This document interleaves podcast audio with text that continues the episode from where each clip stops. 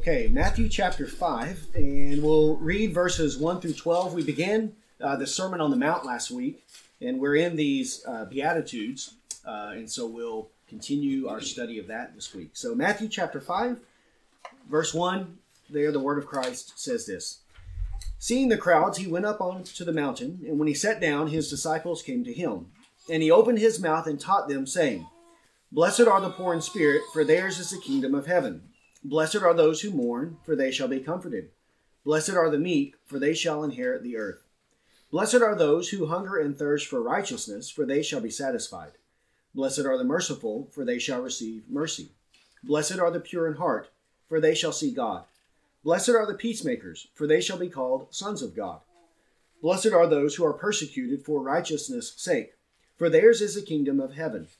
Blessed are you when others revile you and persecute you and utter all kinds of evil against you falsely on my account. Rejoice and be glad, for your reward is great in heaven, for so they persecuted the prophets who were before you. So here we're in this passage where Jesus is giving uh, his most lengthy uh, recorded teaching uh, in the New Testament is here on the Sermon on the Mount, where he addresses many and various uh, topics. And here, to begin this sermon, he's describing the life of blessedness, right? This is the blessed life, uh, the life that we should desire, the life that we want to attain to. This is the life uh, that is associated with those who do the will of God. And here, the striking thing about the Beatitudes is it seems as if these things are contrary to a blessed state, yet in the kingdom of God, those things that are contrary to a blessed state in this present world actually produce and bring about the blessed state in the kingdom of God. Right? We don't typically think that poor people are blessed, yet here he pronounces a blessing upon those who are poor in spirit. We don't typically think that those who mourn are a blessed blessed people, and yet here it is those who mourn over their sin who are going to be comforted by God and they will be comforted by Christ.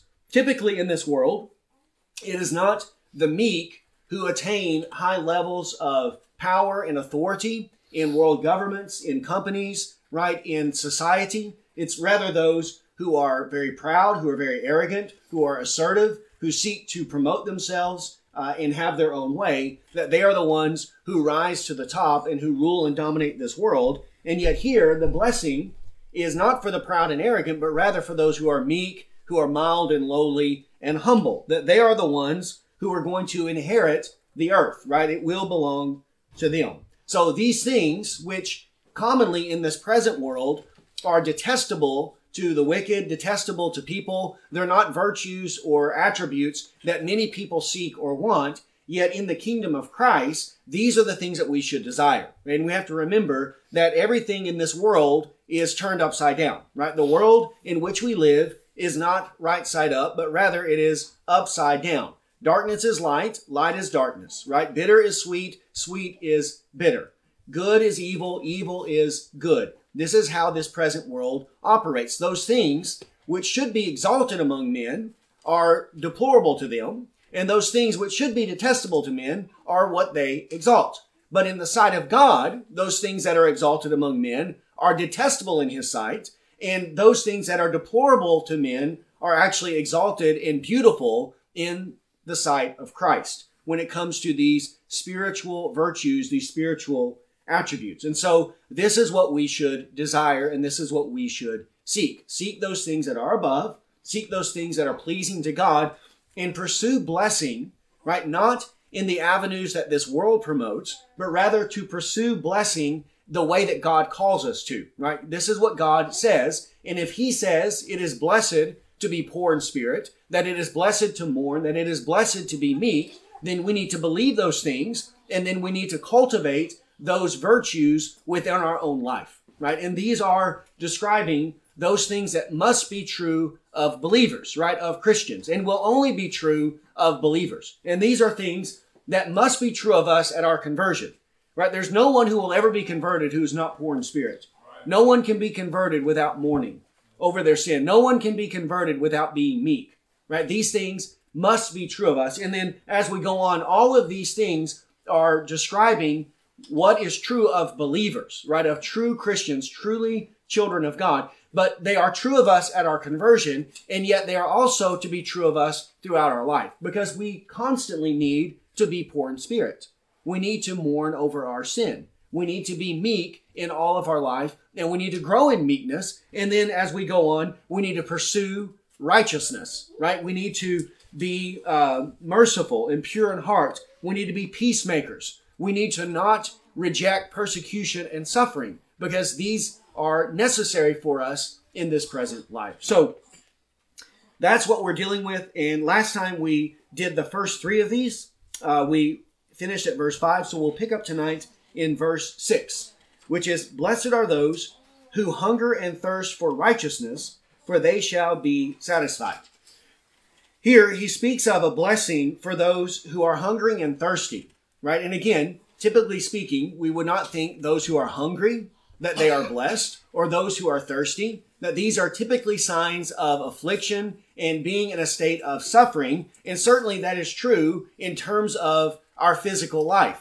But in terms of spiritual life, hunger is a good thing, right? Thirst is a good thing. These are good qualities for a person to have because when we hunger and thirst for righteousness, then what will God do for us? He's going to satisfy us. He's going to fill us. He's going to give us the very thing that we seek and the very thing that we desire. And so this is what we are called to do, to have a desire, right? An insatiable desire, right? Because a man who is hungry, right? Who has true hunger, unlike what many of us ever experience in our lives, because we eat whenever, whenever we start feeling the first signs of hunger, we're able to satisfy that craving.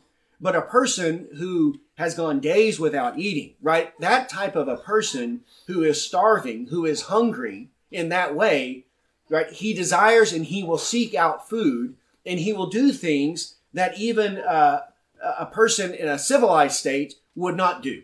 He would eat things that we would never eat.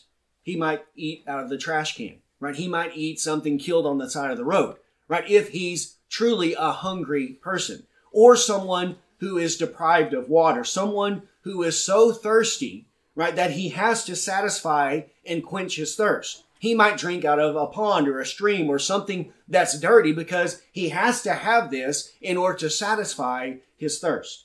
Well, in terms of righteousness, in terms of our spiritual state, we are not those who are like a person who is well fed, who is fat and plump, and who's gone two or three hours without a meal.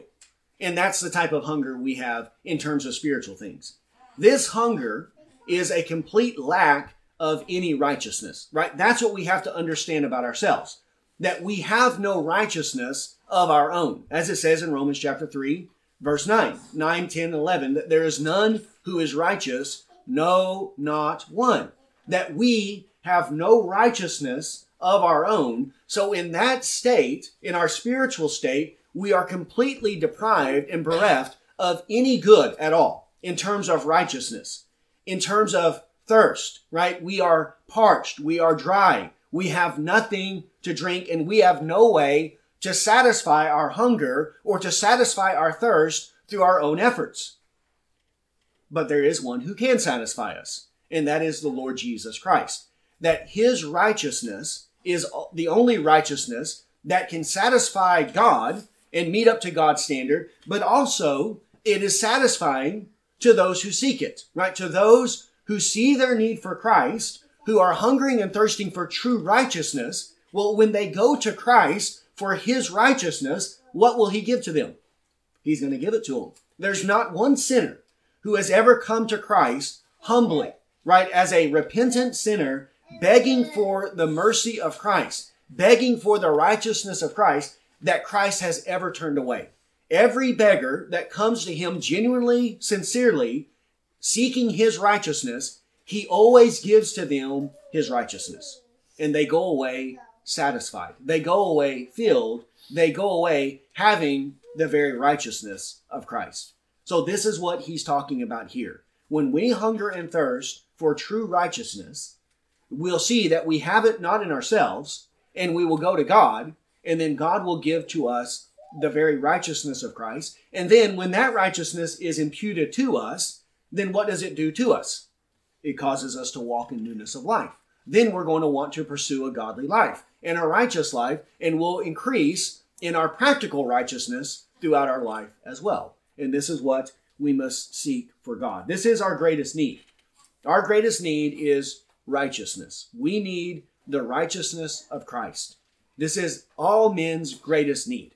This is what the gospel teaches us. We remember from Romans chapter 1 verse 16, I am not ashamed of the gospel, for it is the power of God for salvation to everyone who believes, to the Jew first and also to the Greek. For in it, in the gospel, the righteousness of God, right? The righteousness of, of the righteousness of God has been manifested to us in the gospel of Jesus Christ.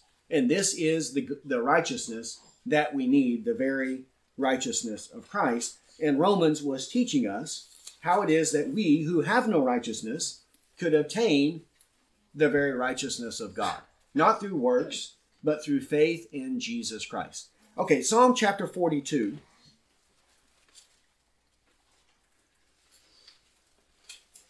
Psalm 42, verse 1. This desire for righteousness must be true of us, and it has been true of all of the righteous from the very beginning of time. Right? From the very from Adam till the end of the world, this must be true of all the righteous, that they hunger and thirst for righteousness. Psalm 42, verse 1 As a deer pants for flowing streams, so pants my soul for you, O God. My soul thirsts for God, for the living God. When shall I come and appear before God? My tears have been my food day and night, while they say to me all day long, Where is your God? These things I remember as I pour out my soul how I would go with the throng and lead them in, per, in procession to the house of God, with glad shouts and songs of praise, and multitude keeping festival. So there, as the deer pants for flowing streams, so pants my soul for you, O God. My soul thirsts for God, for the living God. Right? This is what we should desire and seek. And why does he thirst for God? Because God is the source, the fount of all righteousness. He is that source that we go to and where we are filled. Okay, also Isaiah 55.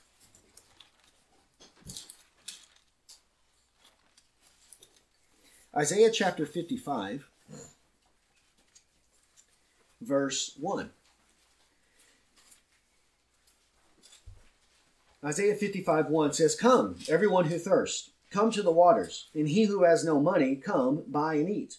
Come buy wine and milk, without money and without price. Why do you spend your money for that which is not bread, and your labor for that which does not satisfy? Listen diligently to me and eat what is good, and delight yourself in rich food. So, there, the prophet is calling the people to come to the waters, right? Those who are thirsty come to the water, come and buy, and buy without money, right? Meaning it's free. You come and it is freely given to you by God. But who are the only ones who will come? Those who are thirsty, those who are hungry, those who see their need. They are the ones who will come and who will buy from Christ true righteousness without money and without price, meaning that Christ will give it to them freely. John chapter 7. John chapter 7 and verse 37.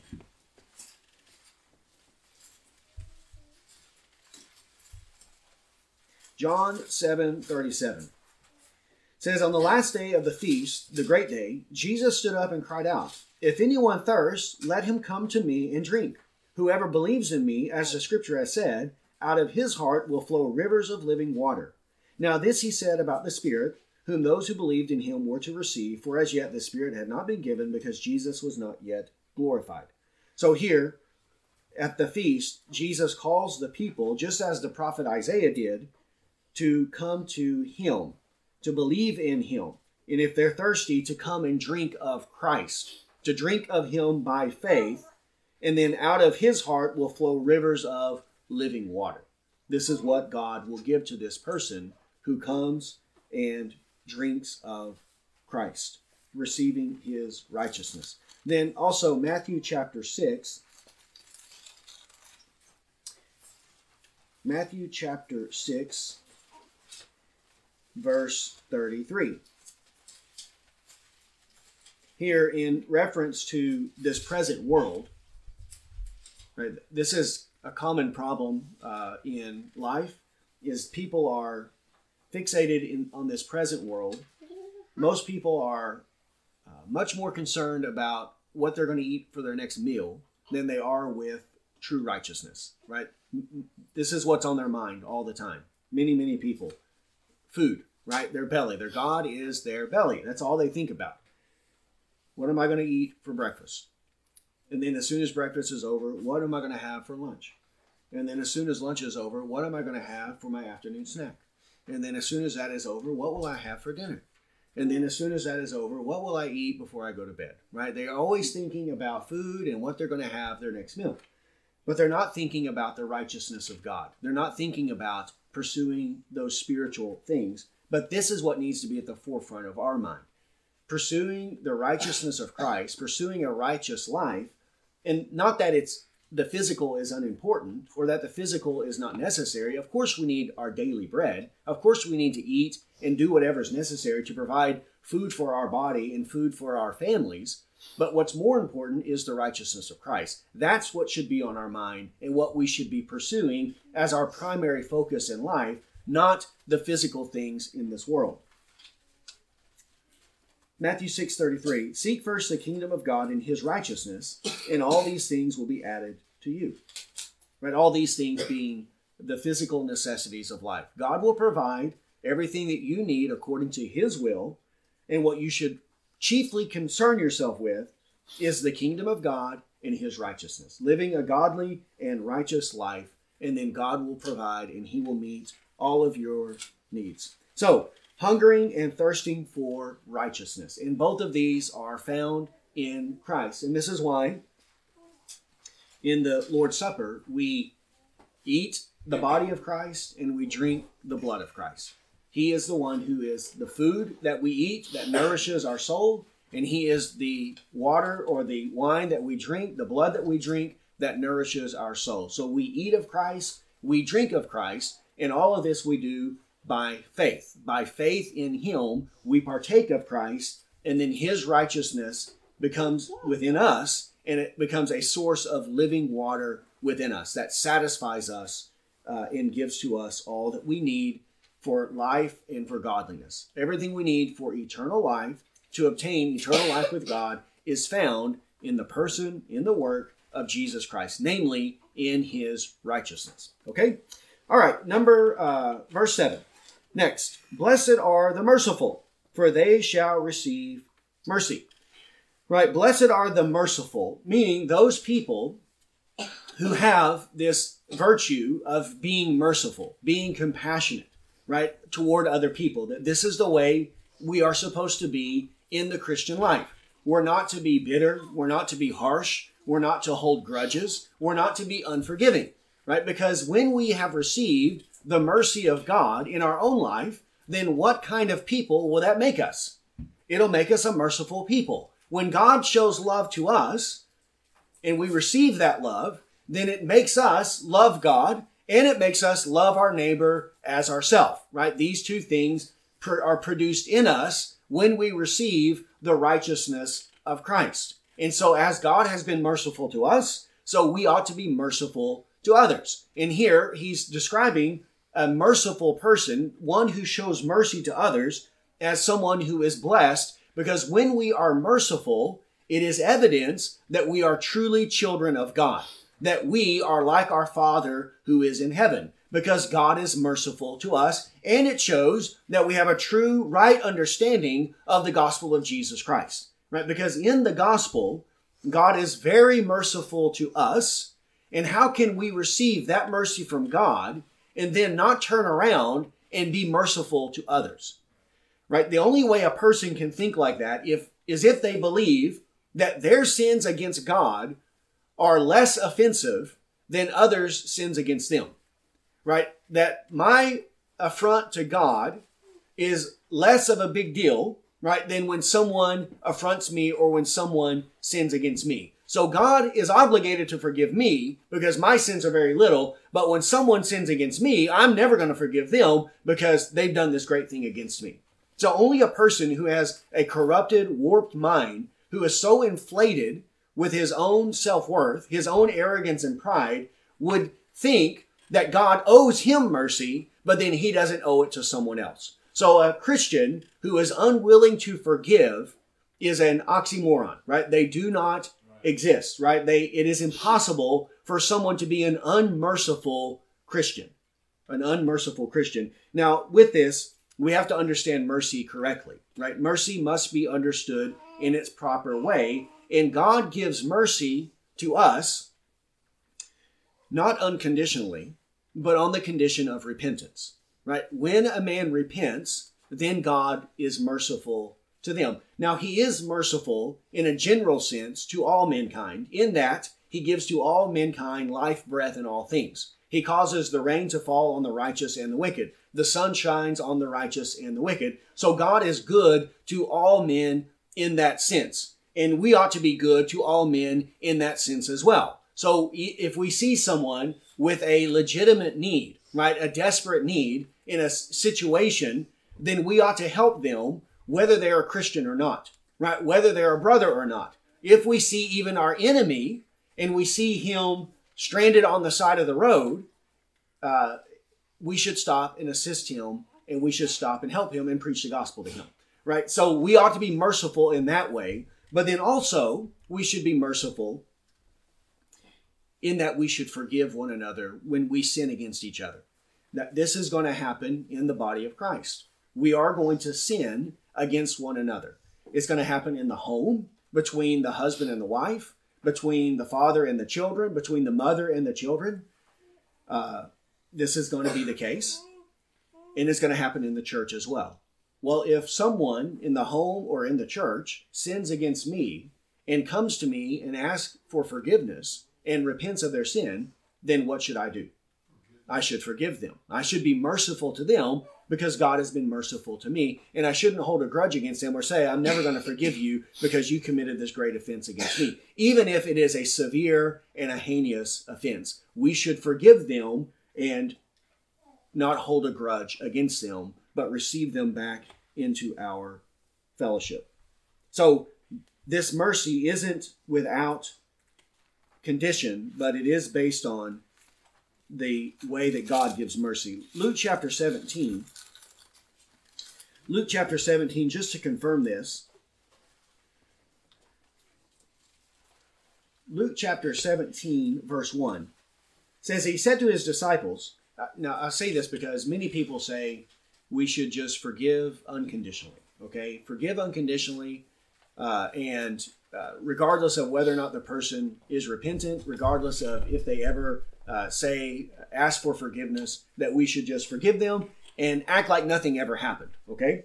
Luke chapter 17, verse 1. He said to his disciples, Temptations to sin are sure to come, but woe to the one through whom they come. It would be better for him if a millstone were hung around his neck and he were cast into the sea than that he should cause one of these little ones to sin. Pay attention to yourself. If your brother sins, rebuke him. And if he repents, forgive him. And if he sins against you seven times in a day and turns to you seven times saying, I repent, you must forgive him. So, there, if he sins, rebuke him. And if he repents, forgive him. If he repents. If he doesn't repent, then you can't forgive him because he's not repented. Just as God doesn't forgive us of our sins if we don't repent. So if he repents, then we should forgive him. And then how many times should we forgive him? Well, seven times in a day. If he sins against you seven times, and again, he's saying this uh, as an ex- exaggeration, right? To show, to make a point. Meaning, as many times as someone sins against us, and as many people that sin against us, if they truly repent, then we should forgive them. We should forgive. Now we might say, well, how do we know if they truly repented? Well, all we can do is go by what we see. We can't see their heart, and it could be that they're lying, that they're deceiving us. But if they make amends and if they do those things outwardly that they need to do, then we should forgive them. Right? So, for example, if someone steals from me and he comes and asks for forgiveness, but he doesn't restore what he stole from me, then I know he's not really repentant, right? Because he didn't make amends for what he did.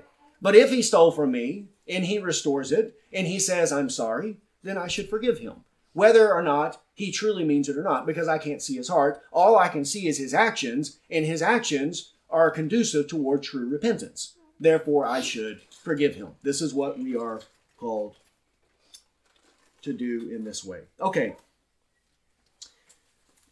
Matthew chapter 18. Matthew chapter 18.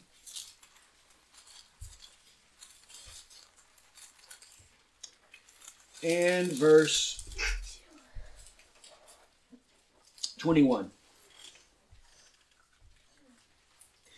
Matthew 18, 21 says, Then Peter came up and said to him, Lord, how often will my brother sin against me, and I forgive him? As many as seven times? Jesus said to him, I do not say to you seven times, but seventy seven times. Therefore, the kingdom of heaven may be compared to a king who wished to settle accounts with his servants. When he began to settle, one was brought to him who owed him ten thousand talents. And since he could not pay, his master ordered him to be sold, with his wife and children, and all that he had, and payment be made. So the servant fell on his knees, imploring him, Have patience with me, and I will pay you everything. And out of pity for him, the master of that servant released him and forgave him the debt. But when the same servant went out and found one of his fellow servants who owed him a hundred denarii, and seizing him, he began to choke him, saying, Pay what you owe. So his fellow servant fell down and pleaded with him, Have patience with me, and I will pay you. He refused, and went and put him in prison until he should pay the debt. When his fellow servants saw what had taken place, they were greatly distressed. And they went and reported to their master all that had taken place. Then his master summoned him and said to him, You wicked servant, I forgave you all that debt because you pleaded with me. And should not you have had mercy on your fellow servant as I had mercy on you? And in anger his master delivered him to the jailers until he should pay all of his debt. So also my heavenly Father will do to every one of you if you do not forgive your brother from your heart. So this parable is very clear and straightforward, right? And it gets the point across in a emotive way, right? Who can't read this and see how incredulous you should be against this unforgiving servant? How could someone receive such mercy and then turn around and be so harsh toward another person? And yet, this is what this man did. He owed an insurmountable debt to this master that he could never pay in 10,000 lifetimes. And yet, his master forgave him of this insurmountable debt. Then his fellow servant owed him a debt that wasn't nearly as great as what he owed his master. And yet, he would not have any pity or mercy on him, having just received this from his master. Right? So, no one would read this and go, well, the master went overboard. He shouldn't have done that too. No, everyone would say, yes, throw him in jail, beat him, beat him in jail, kill this man. How could he be like this? Well, the, then Jesus says, this is what's going to happen to every one of you if you don't forgive your brother from your heart. If your brother sins against you and you deal with it and you don't forgive him, then this is what God will do to you. He's going to treat you this way because and, and who could object to that? Who could say that's not just, that's not fair, that's not right? Right? There's no one reading this objectively who could say those things. So here, the point being, God has been merciful to us. He's forgiven us an insurmountable debt.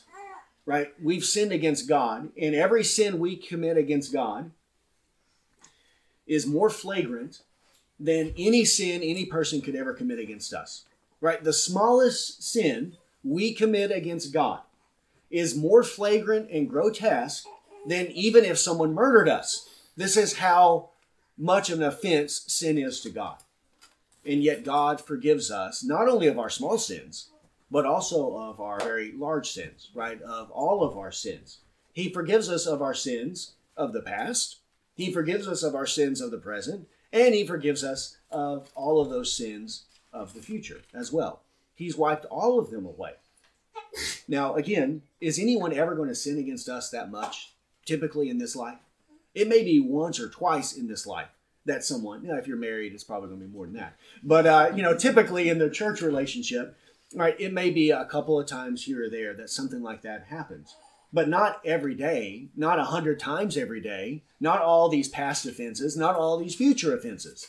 Yet God forgives us of all of this. So we should also be very forgiving and very merciful with one another. Okay, Proverbs 19.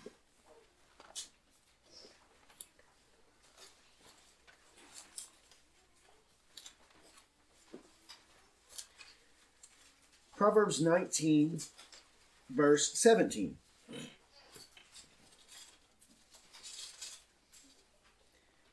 says, Whoever is generous to the poor lends to the Lord, and he will repay him for his deed.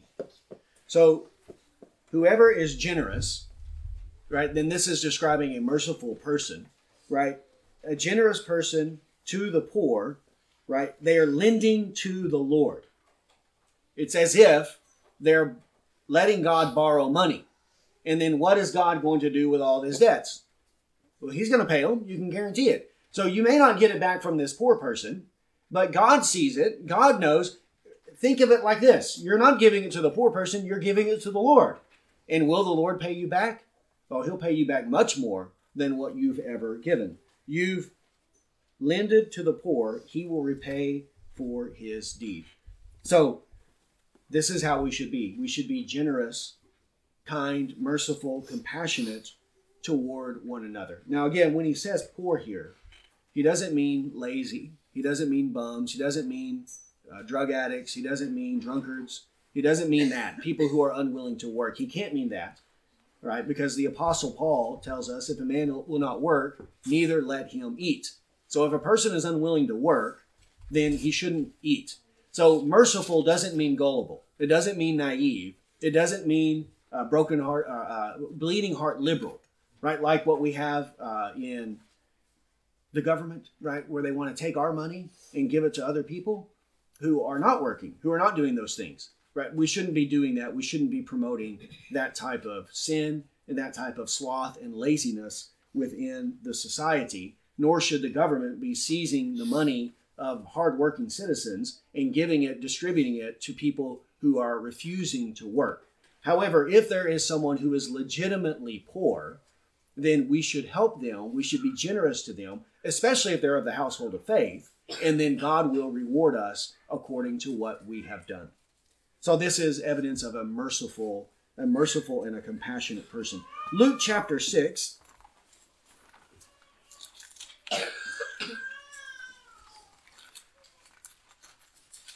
Luke 6 verse 32. Luke 6:32 If you love those who love you, what benefit is that to you? For even sinners love those who love them. And if you good the, do good to those who do good to you, what benefit is that to you? For even sinners do the same. And if you lend to those from whom you expect to receive, what credit is that to you? Even sinners lend to sinners to get back the same amount. But love your enemies, and do good, and lend, expecting nothing in return, and your reward will be great, and you will be sons of the Most High. For he is kind to the ungrateful and the evil. Be merciful, even as your Father is merciful. So here, this mercy extends not only to the believer, not only when someone sins against us and seeks forgiveness, we should forgive them and be merciful, but even here, amongst the evil and the ungrateful, even amongst our enemies, if they have some need, a legitimate need, then we should lend them our help. This is as it taught in the Old Testament. If you see the ox of your enemy, right, going astray, what are you supposed to do?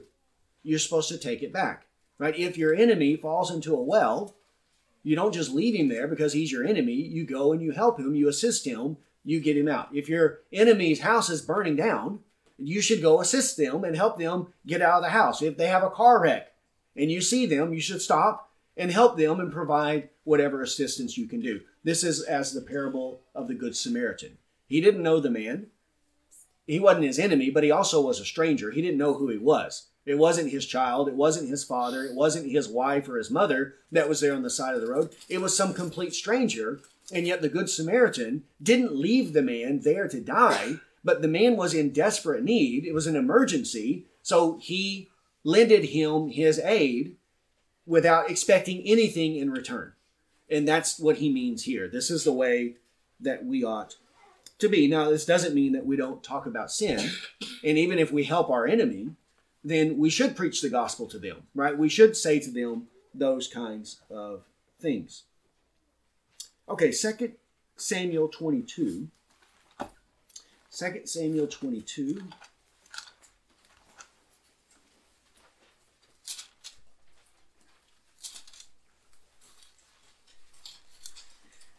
Second Samuel 22, 26. 22, 26. With the merciful, you show yourself merciful. With the blameless man, you show yourself blameless. With the purified, you deal purely. And with the crooked, you make yourself seem torturous. You save a humble people, but your eyes are on the haughty to bring them down. So, with the merciful, God is merciful. That's what he's saying here. Blessed are the merciful, for they will receive mercy. Right? Not because when we're merciful, we earn God's mercy, but because God has already given us his mercy, it makes us merciful people.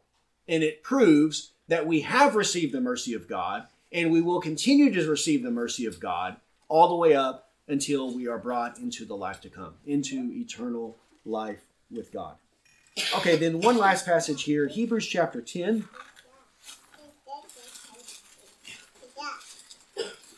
Hebrews chapter 10. And we'll pick up in verse 32. Here, as an example of, of being merciful. But recall the former days when, after you were enlightened, you endured a hard struggle with sufferings, sometimes being publicly exposed to reproach and affliction, and sometimes being partners with those so treated.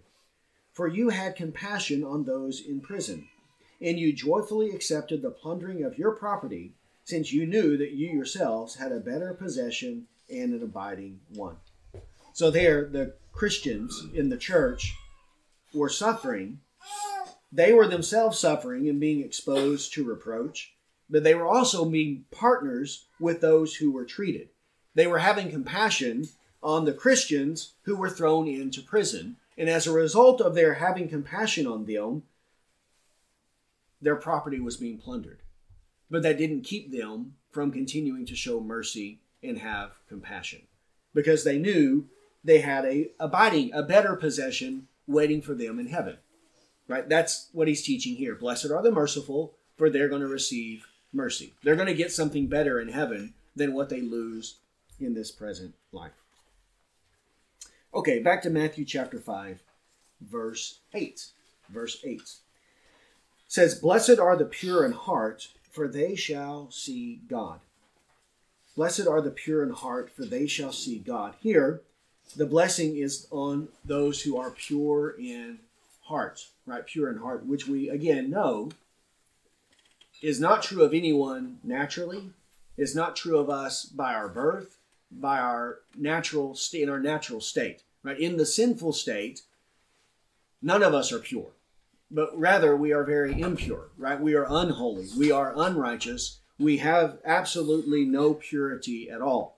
So, how is it then that men whose hearts are cesspools, right? The heart of man is desperately sick, right? It is deceitful above all things. So, the heart of man is as black as coal, right? It is completely corrupted with sin, with impurity, with unholiness.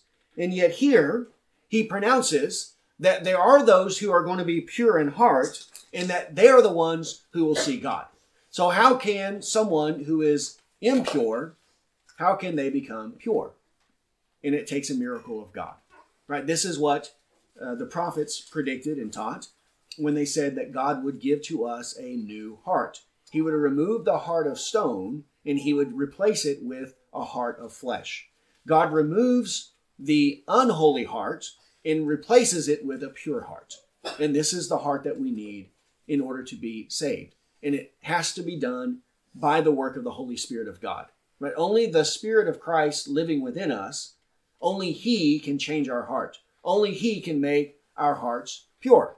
And this is what He does. And the blessing that we receive is that we will see God, which should be the, the greatest desire of every person, of every child of God.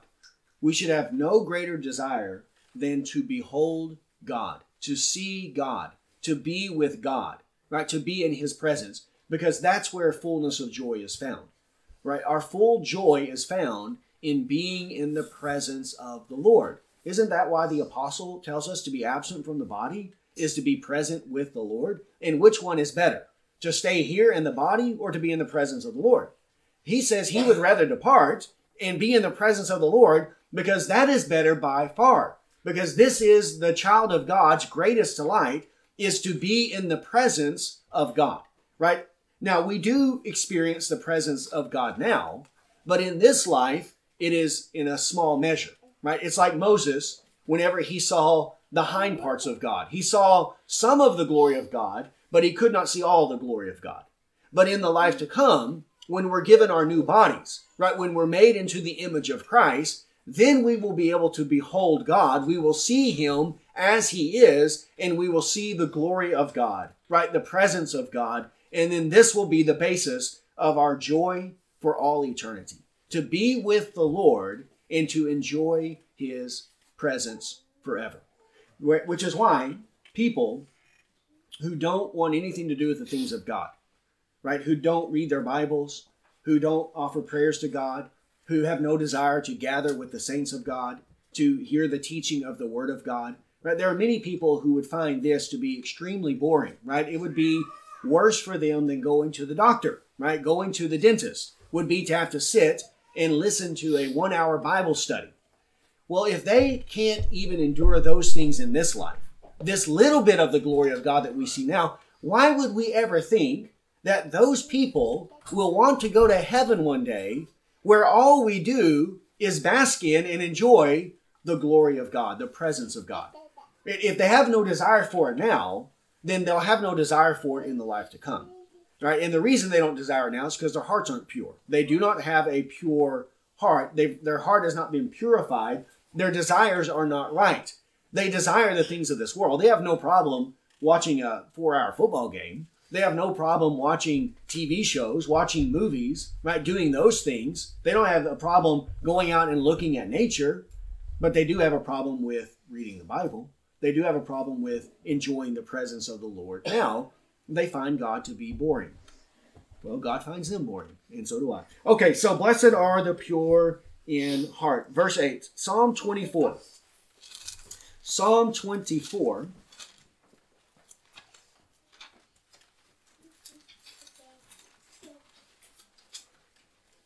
Psalm 24,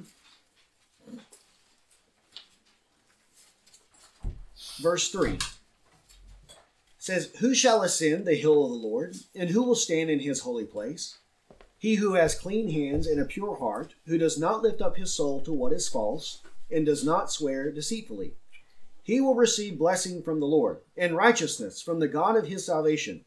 Such is the generation of those who seek him, who seek the face of the God of Jacob.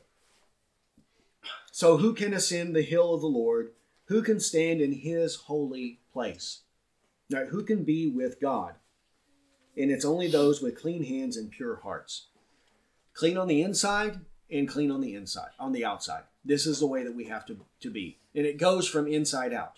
We have to be changed in the heart, and when the heart is changed, then the hands are changed, the feet are changed, the eyes are changed, the ears are changed. This is the way it works in terms of the Christian life. God changes us on the inside, and then as a result, we are changed on the outside. And these are the ones who can dwell with God clean hands and a pure heart. And that takes a work of the Lord. 2 Timothy chapter 2.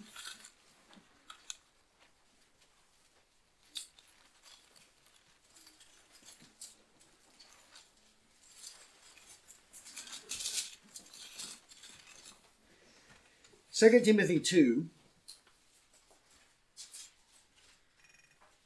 verse 22. says, So flee youthful passions and pursue righteousness, faith, love, and peace, along with those who call on the Lord from a pure heart. So here, he's describing the attributes, the characteristics of those who have a pure heart. Right? The pure heart is the source, the reason, the basis for what it is that the righteous man pursues. Right? He flees from youthful passions. Right? He flees from sin. This would be like Joseph in Genesis uh, 39. Whenever he was in Potiphar's house, and Potiphar's wife sought to entice him to commit immorality with her, what did he do? He fled. He fled youthful passions. He did not let those passions that consume and control most youths, that did not consume and control young Joseph. Though he was still a very young man, a teenager, yet he was able to overcome this sinful passion. Well, why? How is it that Joseph was able to overcome this sinful passion? Well, what kind of a heart did he have? He had a pure heart a pure heart that was filled with the Holy Spirit. The Holy Spirit had changed his heart. We know that being a natural man, being born from Adam, he was not born with a pure heart. He did not have that naturally from his birth, but he had the rebirth, the new birth, where the Holy Spirit gives the new heart. And when that new heart is purified, a pure heart, then the result is that we flee youthful passions, we reject sin, and instead we pursue righteousness, faith, love, and peace. Those are the things that we should attain for and what we should seek in this present life. And then he says that those who do this will see God.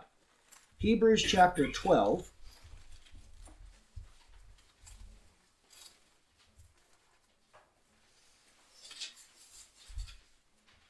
Hebrews chapter 12 verse 14 says, Strive for peace with everyone, and for the holiness without which no one will see the Lord. See to it that no one fails to obtain the grace of God, that no root of bitterness springs up and causes trouble, and by it many become defiled. That no one is sexually immoral or unholy like Esau, who sold his birthright for a single meal.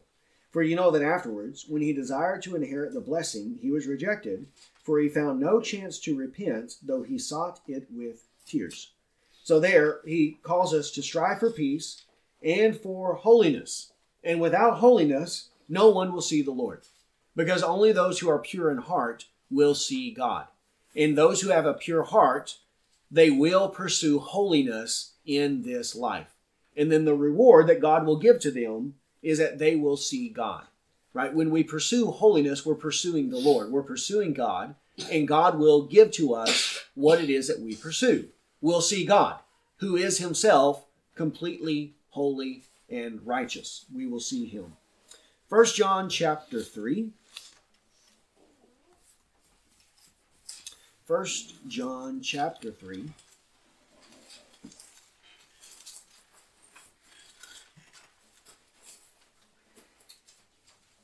1 John 3, verse 1 says, See what kind of love the Father has given to us that we should be called children of God, and so we are. The reason why the world does not know us is that it did not know Him. Beloved, we are God's children now, and what we will be has not yet appeared. But we know that when He appears, we shall be like Him, because we shall see Him as He is. And everyone who thus hopes in Him purifies himself as He is pure. So we are God's children now, and what we will be has not yet appeared. Meaning, our salvation has begun, but it has not been completed. We have not reached and attained the final state of our salvation, which is our glorification. Right? We, so that's not appeared yet. We have not received our glorified bodies. We've not been conformed perfectly to the image of Christ yet. But when will this happen? when he appears. When Christ appears and we see him, we will be transformed like him. We will be like him because we will see him as he is. And this is the hope of the children of God is that we will be made like Christ, right? In terms of his humanity, right? He is a perfect man and he will make us into perfect men as well. We will be without any sin, and we will have eternal, immortal, spiritual, indestructible bodies that can never die, just as Christ himself has an indestructible, immortal body that can never die. That is our hope.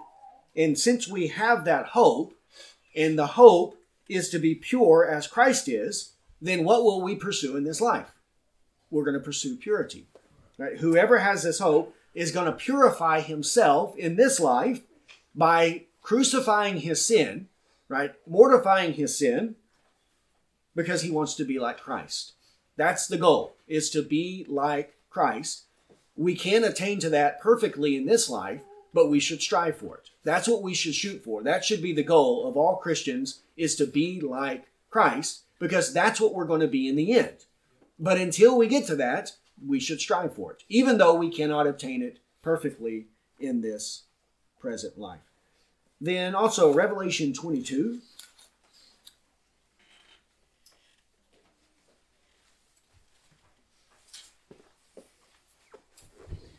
Revelation 22, verse 1.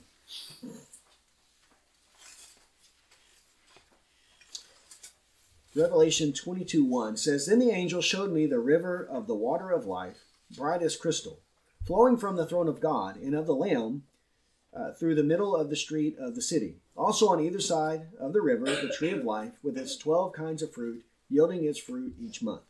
The leaves of the tree were for the healing of the nations.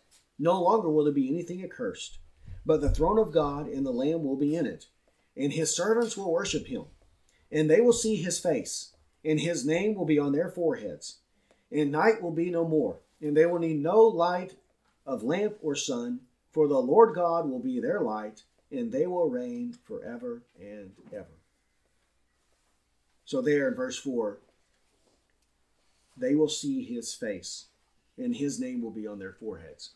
The righteous will see God, his face, and then God will write his name on their foreheads, meaning they're his possession. They belong to him. They are his treasured possession. This in the eternal life that we will have with God in the new heavens and new earth. And then one last passage concerning this 1 Corinthians 13.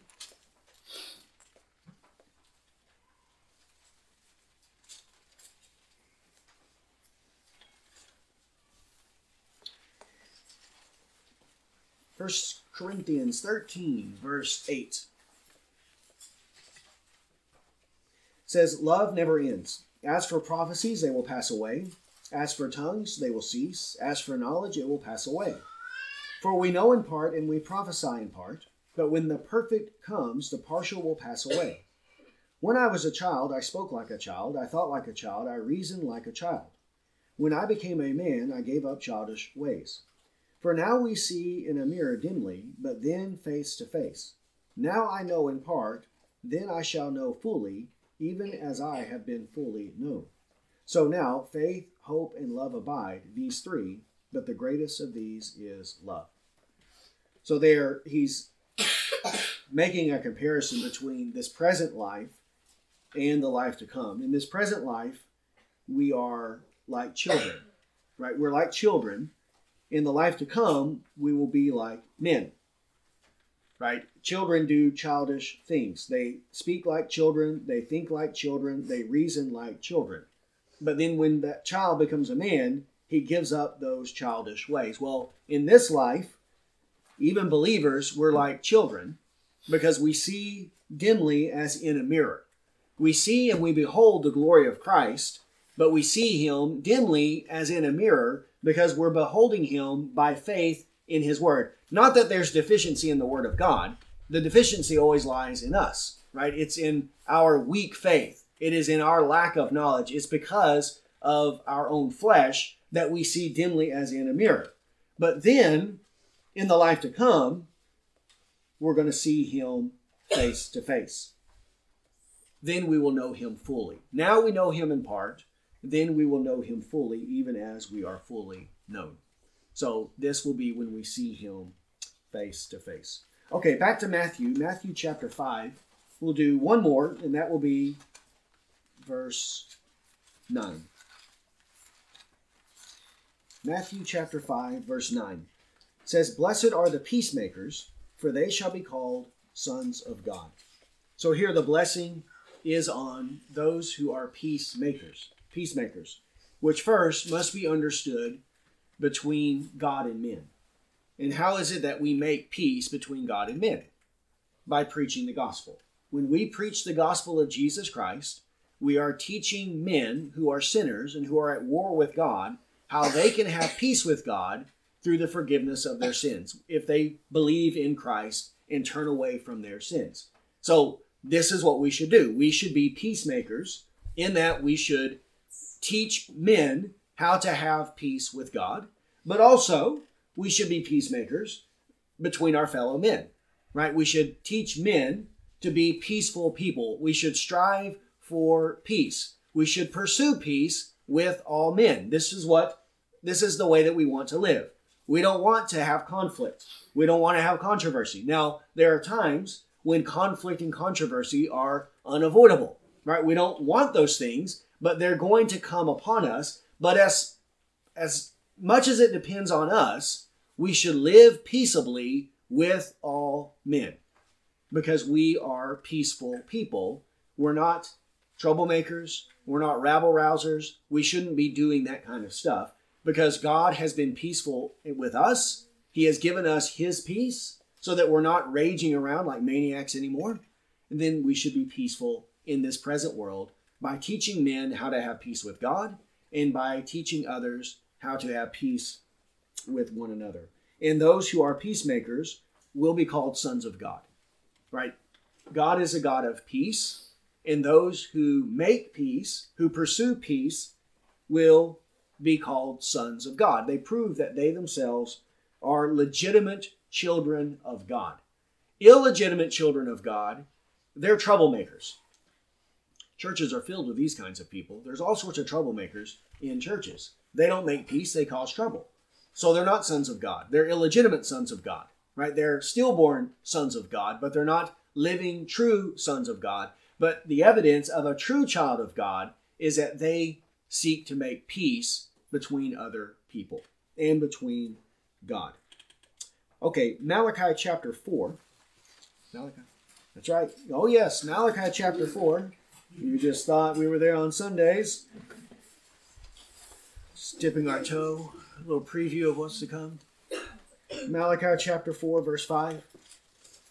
Behold, I will send you Elijah the prophet before the great and awesome day of the Lord comes. He will turn the hearts of the fathers to their children, and the hearts of the children to their fathers, lest I come and strike the land with a decree of utter destruction. The prophet Elijah, who was John the Baptist, who came before Christ, he turned the hearts of fathers to children and children to fathers.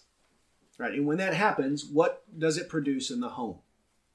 A peaceful home, right? A stable, calm, peaceful home where father and children and mother are united together under the banner of Christ, under the gospel of Jesus Christ. Because when the father's a believer, and the mother's a believer, and the child is a believer, there's going to be harmony, right? There's going to be unity, there's going to be peace. Now, this isn't always going to be the case because there will also be uh, a sword, right? There will be a sword, and Jesus says he did not come to bring peace in all circumstances but that fathers and sons will also be against each other when the father is wicked and the son is righteous. Right? When the mother's a believer and the child is an unbeliever, or the husband is a believer and the wife is an unbeliever, then there's not going to be harmony, there's not going to be peace, but there's going to be strife and contention. Not because the believer is a troublemaker, he wants to get along, but because the unbeliever won't give them a moment's rest. Right? This is the way it always goes down. They accuse us of being troublemakers, but in reality, they are the ones who cause problems and they're the ones who always walk away from us. James chapter 3. James chapter 3 and verse uh, We'll start reading in verse 13. James 3:13. Who is wise and understanding among you? By his good conduct, let him show his works in the meekness of wisdom. But if you have bitter jealousy and selfish ambition in your hearts, do not boast and be false to the truth. This is not the wisdom that comes down from above, but is earthly, unspiritual, demonic. For where jealousy and selfish ambition exist, there will be disorder in every vile practice. But the wisdom from above is first pure, then peaceable, gentle, open to reason, full of mercy and good fruits, impartial and sincere. And a harvest of righteousness is sown in peace by those who make peace. So here, the contrast between heavenly wisdom that comes from God and earthly wisdom that comes from man and demons, right? It's man and demons. Well, the earthly, unspiritual, demonic wisdom ends up bringing about jealousy and selfish ambition. It leads to disorder, it leads to chaos, it leads to every vile practice imaginable. But the wisdom that comes down from God, it doesn't lead to disorder, but rather it produces peace. Right? This is what it brings about. Peace is gentle, open to reason, full of mercy, good fruit, impartial, sincere. Right? That's what we want. Isn't that what we want in our churches? Isn't that what we want in our homes? Is that type of atmosphere? Isn't that a good home to raise a child in? An atmosphere where there is purity, peace, gentleness, open to reason, mercy, good fruits, impartial, sincere. That's what we want. And then a harvest of righteousness sown in peace by those who make peace. And then he pronounces that those who are peacemakers will be called sons of God. That's what we read earlier from 1 John chapter 3 verse 1 that we are children of God now. Right? Even now we are sons of God. And then our sonship will be manifested, it will be made known to the whole world on the day of judgment. God will reveal who are his children whenever he comes and separates the sheep from the goats. Then also Romans chapter 8 verse 14